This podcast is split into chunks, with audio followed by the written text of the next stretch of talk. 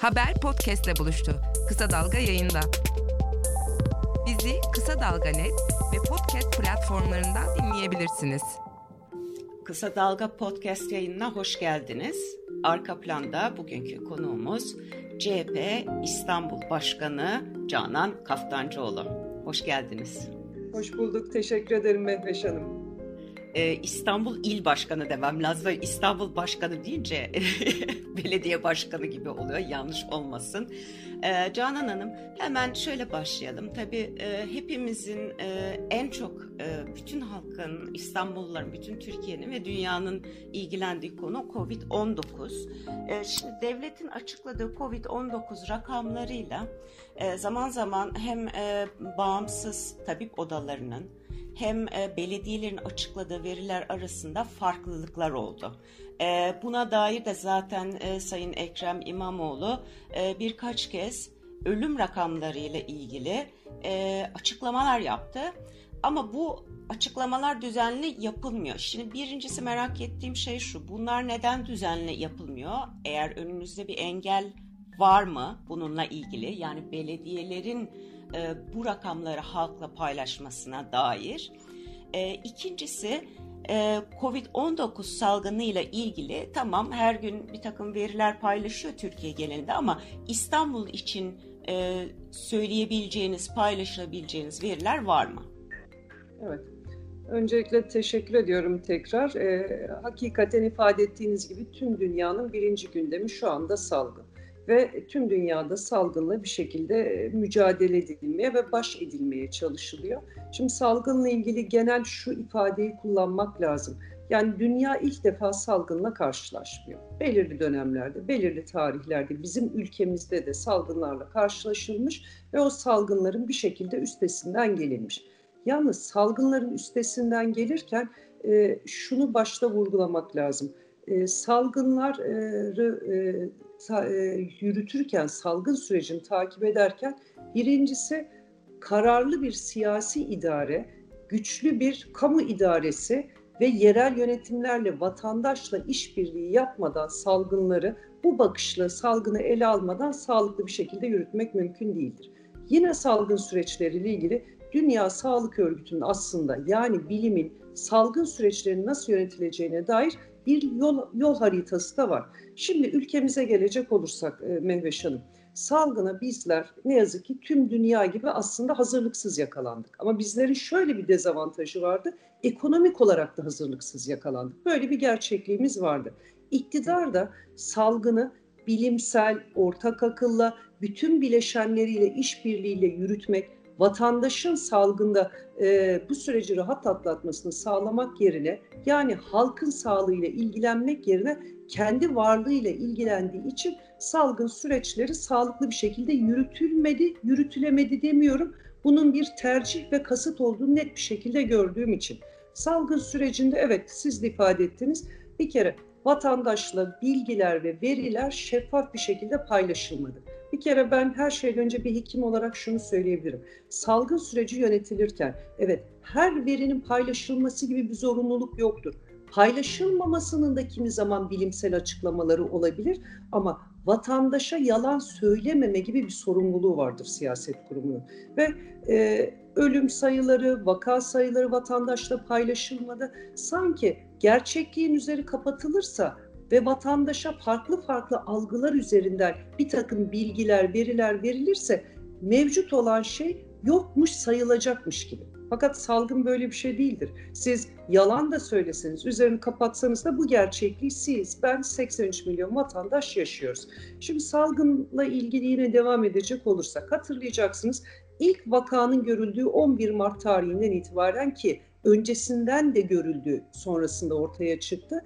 Ee, yapılması gereken hani bilimsel olarak yapılması gereken işler değil acil olarak ihtiyaç duyulduğu anda iktidar kendisini zor durumda hissettiği anda ve gecikmiş olarak bir takım önlemler aldı.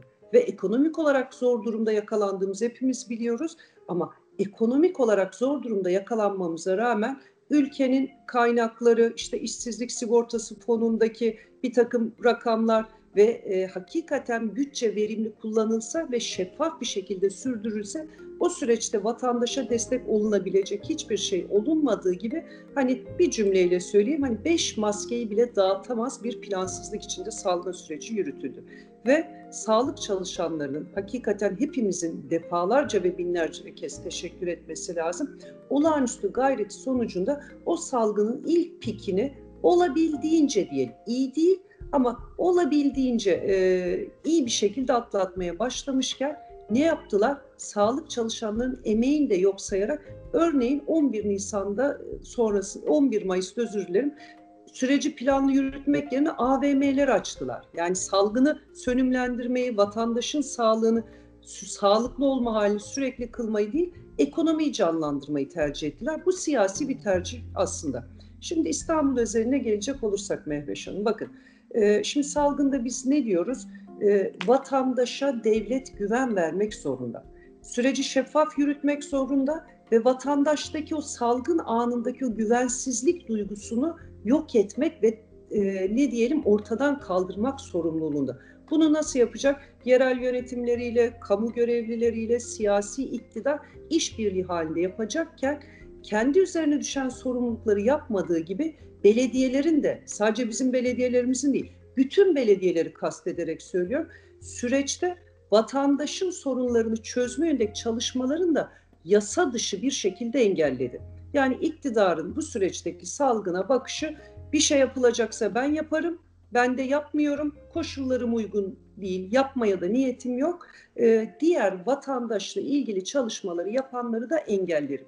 Niye? Çünkü tek amaçları inanın bunu çok net söylüyorum. Hiç de lafı dolandırmayacağım. Salgında ölen ölsün kalan sağlar bizimdir. Bu salgın sürecinde de vatandaşla temas kuran, vatandaşa yardım eden, vatandaşın yanında olan kişileri de ben engellerim bakışıyla bunu yaptı. Ve İstanbul'da bakın e, salgının ikinci pikini çok yoğun bir şekilde yaşıyoruz ve inanılmaz rakamlar var. E, ülke genelinde bir hafta öncesine gidecek olursak işte 200 e, küsürlü rakamlar açıklanırken sadece İstanbul'da 238 kişiyi kaybettiğimizi biliyoruz. Covid nedeniyle. Çok net bu bulaşıcı hastalık yazılıyor ama kesinlikle Covid. Hatta bir takım rahatsızlığı olanların, örneğin kalp hastalığı gibi, örneğin böbrek hastalığı gibi rahatsızlığı olanların Covid nedeniyle ölüp onların da ölüm nedenine kalp hastalığı ya da böbrek hastalığı yazıldığını da biliyoruz. Aslında belediye başkanımız, başkanlarımız bulaşıcı hastalık verilerini paylaştılar ama gerçek rakam bunun da üzerinde. Şimdi bunu İstanbul'da 16 milyon İstanbul'un yaşadığı bir yer. Kent yoksulluğunun en yoğun olduğu yerlerden birisi ve İstanbul'da bizim çıkardığımız kent yoksulluğu haritasında hep salgının kent yoksulluğunun en yoğun olduğu yerde öbekleştiğini ve yoğunlaştığını görüyoruz. Hani virüs kimseyi seçmez diyoruz ama salgından etkilenenler de yine her zaman çalışmak zorunda kalanlar, evinden çıkmak zorunda kalanlar, evine ekmek götürmek zorunda kalanların etkilendiğini büyük oranda görüyoruz. Ve kalabalık evlerde yaşayanlar tabii o da bir etken. Toplu taşımayı kullanmak zorunda kalanlar. Örneğin toplu taşıma ile ilgili bir merkezi planlama yapılmıyor. Bu belediyenin yetkisinde ya da uhdesinde değil. Onu bir kere Evet o konuda size e, yani e, Ekrem İmamoğlu'na o kadar çok böyle hani işte toplu taşıma işte metrobüs büs diye bir takım videolar yayınlandı. Mesela siz onu nasıl engelleyebilirsiniz? Var mı bunun yolu? Varsa açıklayın. Ekrem İmamoğlu'nun toplu taşımada kişi sayısını değiştirme gibi bir yetkisi yok. Hem bunu yetkisi olanlar yapmıyor hem de ifade ettiğiniz gibi işte toplu taşımada böyle kalabalık var. Bir, Ekrem İmamoğlu toplu taşımada e, kalabalık olması ile ilgili karar alamıyor. Ama vatandaş işte diyorlar ki Ekrem İmamoğlu'na sen toplu taşımadaki araç sayısını arttır. Güzel Ekrem İmamoğlu arttırsın. Büyükşehir Meclisi'ne getiriyor. Araç sayısı artsın, alım yapalım, borçlanma yetkisi diye. Orada AKP meclis üyelerinin oylarıyla reddediliyor. Şimdi buradaki açmazı ya da tezatı ya da niyeti biz görüyoruz. Vatandaş da görüyor Allah'tan. Ve e, şunu da ifade edeyim. Yine İstanbul özelinde bakın salgını yine sağlıklı bir şekilde yürütmenin yolu. Bir, vakaları bulacaksınız. Yani yaygın test. İki, filyasyonu yapacaksınız. Filyasyon dediğimiz şey odakları bulup o insanları bir şekilde kümelenmeleri, izolasyonu yapacaksınız. Filyasyon ekibi dedikleri, oluşturdukları ekipler Hiçbir uzmanlık alanı yok. Süreci bilmiyorlar ve daha da acısı filyasyon takibi değil vaka takibi yapmaya çalışıyorlar.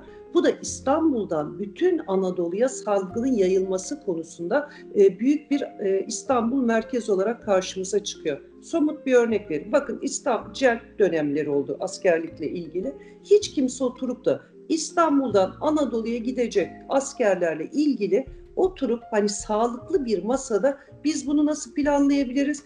İstanbul'dan salgının e, yayılmasını engellemek için bu süreçte nasıl bir süreç yürütebiliriz diye düşünülmedi. Uzun lafın kısası şunu söyleyeyim. Bu süreçler hakikaten uzunca yönetilmesi gereken baştan itibaren bilimsel olarak öngörülüp kısa vadeli, orta vadeli ve uzun vadeli planlanması gereken ve merkezine merkezine vatandaşın sağlığını koyup sürdürülmesi gereken süreçler. Emin olun hiç zor değil. Bakın bu ekonomik sıkıntılarımıza ve bu ekonomik gerçekliğimize rağmen yapmamız gereken tek şey sadece ve sadece bilimsel olarak süreci ele almak. Türk Tabipleri Birliği, meslek odaları inanın bu süreçleri o kadar düzgün ve düzenli tarif ettiler ki Cumhuriyet Halk Partisi ilk gününden itibaren Kemal Kılıçdaroğlu hatırlayacaksınızdır. Salgın başladığı ilk günde biz iktidarı eleştirmek üzere değil, hep beraber bu süreci atlatmak üzere diyerek cümlelere böyle başlayarak önerilerde bulundu. Söylenilen hiçbir şey o gün yapılmadı. Yapılmak zorunda kaldığı ve yapıldığı günlerde de iş işten geçmiş oldu. Çünkü bütüncül bir e, bilimsel akıl yok. Ha bilimsel akıl yok derken bir bilim kurulu var. Evet oluşturuldu ve çok kıymetli bir şeydi. Ama ne acıdır ki bilim kurulunun hiçbir önerileri dikkate alınmadı Bakın sokağa çıkma yasağı bir gece apar topar plansızca yapıldı. Bilim kurulunun haberi yoktu. Cumhurbaşkanı çıktı, salgın artık yatay geç, seyre geçmiştir dedi birinci dönemden kastediyor. Bilim kurulu böyle bir gerçeklik yok henüz geçtiğine dair. Çünkü bunu bilimsel olarak tarif etmek zorundasınız. Böyle bir durum yok dedi. Şimdi yine geçen gün Cumhurbaşkanı çıkmış. Hani bana sorarsanız bu da bilim kurulunun bence ayıbıdır. Biz bilim kurulu ne derse onu yapıyoruz diyor bilim kurulu ne derse yapmadıkları gibi bilim kurulu film kuruluna çevirdiler. Sadece ve sadece Cumhurbaşkanı ne derse, Cumhurbaşkanı Allah aşkınıza hekim mi, bir salgın süreci mi yönetmiş? Tek başıma ben de yönetemem, siz de yönetemezsiniz. Dolayısıyla Cumhurbaşkanı ne derse ve Sağlık Bakanı'nda, İçişleri Bakanı'nda, diğer ilgili kurumlarında sadece Cumhurbaşkanı ağzına baktığı bir süreç. Mehveş Hanım İstanbul'da bir salgın toplantısı yapıyorsunuz ve İstanbul Büyükşehir Belediye Başkanı davet edilmiyor. Böyle bir şey hakikaten olabilir mi? Bunu da halen halen bir temas yok mu e, Canan Hanım? Mesela İstanbul valisi yüzde 40 azal, azaldı hastanelerdeki vakalar dedi. Ama hani yüzde 40 azalma neye göre? Burada bir kesin rakam da yok. Ee, sizlerle yani e, İstanbul'la e, İBB ile temas konusunda herhangi bir adım var mı? Varsa bu arada öğrenirdik tabii de. Şöyle yerelde var açıkçası onu e, söylemem gerekiyor. Ama şöyle bir temas var. Örneğin İstanbul Büyükşehir Belediye Başkanı, Sağlık Bakanı çağırmıyor. Kamuoyunda çok tepki olunca iki gün sonra tekrar toplantı yapılıyor. Bütün belediye başkanlarımız çağrılıyor. Niye? Çünkü kamuoyundaki tepkiyi gidermek için. Ama sıkıntı şurada. Çağrıldığında ilçe belediye başkanlarına sizin bölgenizdeki gerçeklik nedir, nasıl birlikte süreci yürütürüz demek yerine biz bu süreci yürütüyoruz, siz bize sadece şu kadar araç verin deniliyor. Siz kişileri sürecin paydaşı yapmazsanız, hep birlikte bu süreci aşmak için siyasi anlayışınızı merkeze koymadan uğraşmazsanız bu temaslar sürekli olan ve sonucu e, çözümde ortaklaştırılan buluşmalar olmaz. Bakın son şunu söyleyeyim. Umumi Hıfzı Sağ Kanunu var. Ta Cumhuriyet'in ilk yıllarındaki kanun. Umumi Hıfzı Sağ Kanunu diyor ki sen ilindeki, bölgendeki bir şeyle ilgili belediye tabibi, kamu yöneticileri, serbest meslek erbapları çok güzel tarif etmiş. Bu kişilerle bir araya gelirsin, süreci yorumlarsın, acil ve ani karar alman gerekirse sana şu hakkı da veriyorum. Bu şekilde karar alır, hop uygularsın diyor. Ben size bir şey söyleyeyim. Bakın İstanbul'da sayısız il hıfzı sağ kurulu toplantısı yapıldı. Meslek odaları falan yok. Ha, e, belediyenin hekim vesaire çağrılıyor mu? Çağrılıyor. Ama acı olan şu.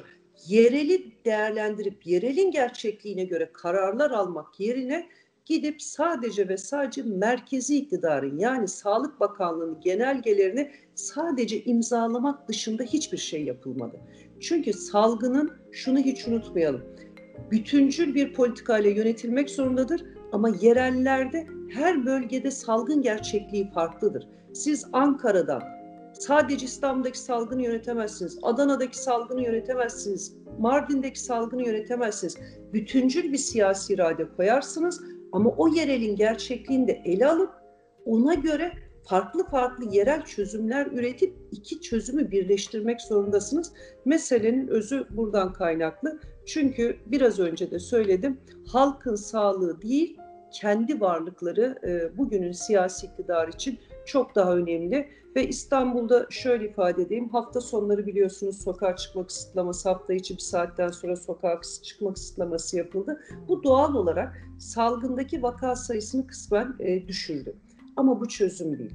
Ben e, ve İstanbul Büyükşehir Belediyesi'nin bilim kurulu, danışma kurulu da aklı selim insanlar da aylar öncesinden İstanbul'da en az 2-3 haftalık kapatma olmadan salgını kontrol altına alamayacağımızı söyledik. Yine aynı şeyi söylüyorum. Bakın net bir şekilde aynı şeyi söylüyor. Göreceksiniz bunu yapmak zorunda kalacaklar ama doğru iş doğru zamanda uygulanmadığında iş işten geçmiş oluyor. Mehveş Hanım hep son olarak diyorum ama bu salgın hepimizin derdi olduğu için Doğru. hekim olarak şunu da ifade edeyim. İnsanlar iki gün sonra aşısı bulunduğunda, uygulamaya başlandığında ya da bir şekilde doğal olarak bağışıklık sistemi oluştuğunda çok basit bir hastalıktan dolayı ölüyorlar. Bu ne kadar acı bir şey. Ya iki gün sonra ya biz bu insanlarımızı bundan kaybetmiştik demenin toplumsal olarak travmasını ve vicdan azabını yaşayacağız. O yüzden bu salgını çok bu duyguyla da ele alabiliyor olmamız lazım ve e, biz o ölen, pisi pisine ölen diyorum bakın. Arada elbette önlemlere rağmen kaybettiğimiz kişiler olabilirdi vesaire. Ölümleri elbette sayıyla e, kategorize etmiyorum ama pisi pisine birçok e, arkadaşımızı tanıdığımızı tanımadığımızı kaybetmek durumunda kaldık. E, umarım e, iktidar kanadı bu işi yönetemediğini zaten biliyor. Bu işe bakışını değiştirerek olması gerektiği gibi e, bir sürece dönüştürür. Yoksa işimiz çok kolay değil. Peki e, Canan Hanım siz bir yandan Covid-19 şartlarına rağmen pek çok siyasetçi öyle ama e, siz de İstanbul'da takip edebildiğim kadarıyla e, halkın farklı kesimleriyle bir araya geliyorsunuz, onları dinliyorsunuz. En çok duyduğunuz e, talep, e, şikayet, beklenti nedir? Yani bu genelde olabilir, size yönelik de olabilir. Ee, şöyle Mehveş Hanım, geçen gün Bahçeli Evler'de bir e, amele pazarını ziyaret etmiştim. Orada yaşlı bir amcayla konuşurken talepten ziyade belki bizim saatlerce anlatamayacağımız bir şeyi bana bir cümleyle ifade etti. Benim için çok kıymetli, kıymetliydi. E, amca konuşurken dedi ki ya dedi daha önceden de dedi sıkıntılarımız oluyordu. Daha önceden de bu ülkede hani benim de sorunlarım oluyordu. Ama kızım bu ülkenin ta- ağzının tadını kaçırdılar dedi. Yani bu aslında ne kadar çarpıcı bir cümle ya da bana öyle geldi. Yani ülkenin ağzının tadının kaçtığı bir süreci hep beraber yaşıyoruz. Şimdi sahaya gelecek olursak. Evet ben İstanbul'da hani bütün siyasi partiler şöyle bir farklılaştırayım. Mesela ben İstanbul'da hiç e, AKP'li siyasetçilerin, bakın örgütlerin, milletvekillerinin ya da yöneticilerin e, sürekli Cumhuriyet Halk Partisi örgütleri sokakta olduğu için bunu bilerek söylüyorum hiçbir yerde sahada ve sokakta değiller. Onların canları çok kıymetli çünkü. Ama onlara bir şey olursa e, memleket yıkılır diye düşünüyorlar herhalde. Sahada olan e, siyaset e, kurumları, siyasi partiler elbette var. Ama AKP'nin olmadığını söyleyeyim. Ha MHP'yi de görmedim. AKP'nin olmadığını biliyorum. MHP'yi görmediğimi söyleyeyim. Vatandaş bir kere en çok dile getirilen şey. Birincisi vatandaşın sağlıkla ilgili problemi evet ama ekonomik sıkıntıları bütün problemlerin önüne geçmiş durumda. Bir, ekonomi. Vatandaşın ikinci derdi, bizleri dillendirdi. İkincisi eğitim. Bakın o kadar e, sıkıntıda ki vatandaş çocukları e, bu dijital eşitsizliğin olduğu bir yerde, uzaktan eğitimin yapıldığı bir yerde. Üçüncüsü vatandaşın bizden talebi, ekonomi dedik, eğitim dedik, adalet talebi. Artık vatandaş o adalet denilen şeyin, kimi zaman demokrasi dediğimiz şeyin bir ekmek ve su kadar ihtiyaç olduğunu kendisi öyle bir hissetmiş ki sokakta bizden talebi bu ülkeye adaleti getirin. Ekonomiyi düzeltin, eğitim sorunlarını çözün ve salgında da beni her geçen gün daha fazla kaygılandıran iktidarın karşısında ben önümü görmek istiyorum diyor. Özellikle esnaf şunu ifade ediyor. Biz yarını bilmiyoruz. Örneğin ben kıraathane işletiyorum diyor ya da kahvehane işletiyor. Bilmek istiyorum diyor. Kaç ay sonra benim açılmama izin verilecek? Neden ben açılmıyorum? Açılmama gerekçem nedir? Veya bir tekel işletmecisi diyor ki ben hafta sonu kapalıyım. Alkol satamıyorum. Olabilir. Bütün iş yerleri gibi ben de kapalı olabilirim. Ama Migros'ta satılıyor diyor. Bu adaletsizliği ve eşitsizliği vatandaşta korkunç bir geleceğe karşı güvensizlik, vatandaşta inanılmaz bir e, psikolojik kaygı ve bir belirsizlik hali var. E, bizden istediği şey de bu süreçlerin yönetilmesiyle ilgili, yoluna girmesiyle ilgili talepleri ve biz vatandaşa şunu söylüyoruz. Hakikaten bunu da inanarak söylüyorum. Bütün Cumhuriyet Halk Partisi örgütleri söylüyor. Biz bugünden Cumhuriyet Halk Partisi olarak vatandaşın ekonomik sorunlarını nasıl çözeceğimize, iktidara geldiğimizde vatandaşın eğitim sorunları nasıl çözüleceği, adalet sorunu nasıl çözüleceği, üretimin nasıl yapılacağı ve bu ülkeyi yeniden saydam, şeffaf ve hesap verebilir bir şekilde yöneteceğimizi anlattığımızda ve bunun yollarının nasıl olduğunu anlattığımızda inanın şu anda İstanbul'da e, özellikle sokakta hangi siyasi görüşte olursa olsun inanılmaz bir teveccüh var Cumhuriyet Halk Partisi'ne karşı. Ve ben vatandaşa şunu söylüyorum. Bakın ben bugün size bunu söylüyorum. İki gün sonra beşeriz. Ben de şaşabilirim belki. Ben sizin haklarınızı savunurken eğer iki gün sonra Cumhuriyet Halk Partisi de ya da ben ya da başka siyasi partiler de sizin derdinizi çözmeye çalışmak yerine eşimizi, dostumuzu, akrabamızı, yandaşımızı zengin etmeye çalışırsak ya bizi de yollayın diyorum. İşte bunun için demokrasiye çok büyük ihtiyacımız var dediğimizde vatandaş hakikaten e, dinlemekle kalmıyor, anlıyor, hissediyor ve şöyle iddialı bir cümle kurayım. Ben yapılacak olan ilk genel seçimde İstanbul'da vatandaşın, her kesimden vatandaşın, bakın hiç ayrım yapmıyorum, bunu nasıl anladığını sandıkta İstanbul'da ortaya çıkacak oy oranıyla e, tescil etmiş olacağız. Hayata kulak ver. Kulağını sokağa aç. Haberi duy. Haber podcastle buluştu. Kısa Dalga Podcast. Ee, son birkaç gündür çok konuşulan bir mesele var. Size de sormak isterim. Çünkü e, bu Seval Türkeş'in e, Türkeş'e ziyaret ve hem de bunun Maraş e, katliamının yıl dönümüne gelmesi e, başta Alevi e, yurttaşları derneklere bir tepkisi oldu. CHP'den e, bir takım açıklamalar geldi. E, sizinle de ilgili hatta Hürriyet'te bir e, iddia vardı. Canan Hanım e, gitmemeyi düşündü ama sonradan karar verdi diye. E, siz kendi adınıza e, bu hem tepkilere cevaben hem de bu ziyaretin e, içeriği hakkında bir şey söylemek ister misiniz?